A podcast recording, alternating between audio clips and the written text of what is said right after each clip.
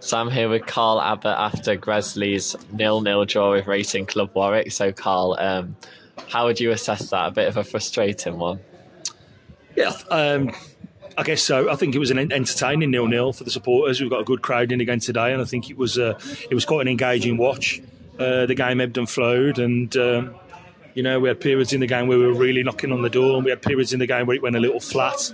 Had a little scare at the end, obviously, where they've got in and could have stole the game actually, and that would have been thoroughly undeserved. Um, but what I've seen today is a, is a lot of heart, a lot of spirit, a very, very together group. You know, really, really playing for the badge, playing for the supporters. And, uh, you know, a season is a long one. and You don't want to start with a loss.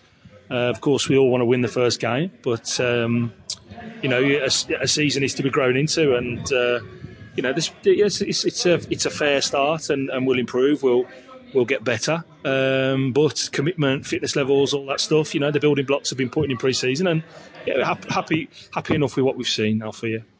And what did you make of the red card? Obviously, a big loss with Albi um, being a big figure in pre-season. Yeah, I, I, I, thought it was a red card, Alfie. I thought uh, I don't think there was any malice in it. I think I think Albi is, you know, he's an honest kid, but he's he's just got it wrong, and um, you know, I was uh, I was priming the change before uh, before the referee even spoke to Albie. So for me, yeah, you know, fair enough. It's a it's a it's a red card, and that changes the game because I think at a point where they they're creaking and we're knocking on the door and we're looking to maybe make some really offensive changes like we did on Tuesday, we then have to make a change to put another body on at the back. Um, so in the end, that, that makes a draw a, a, fair result really for us. When I say a fair result, I mean you know a, an okay result for us to, to, to build from. Were you impressed um, when you went down to 10 men? You won the ball quite a few times high up the pitch. Were you impressed with the dedication to really keep going? Yeah, absolutely. That, you know, we've just sing, we've just singled that out in the dressing room, you know, and that, it, you know, let's narrow that down. That's down to one person. That's Danny Mundy, who's come on and, and just shown such an enormous appetite um, and, and desire. And, you know, it's two games now he's not started and far from sulking. He's coming on and he's, uh, he's winning 70 30s against him. He's got no right of winning.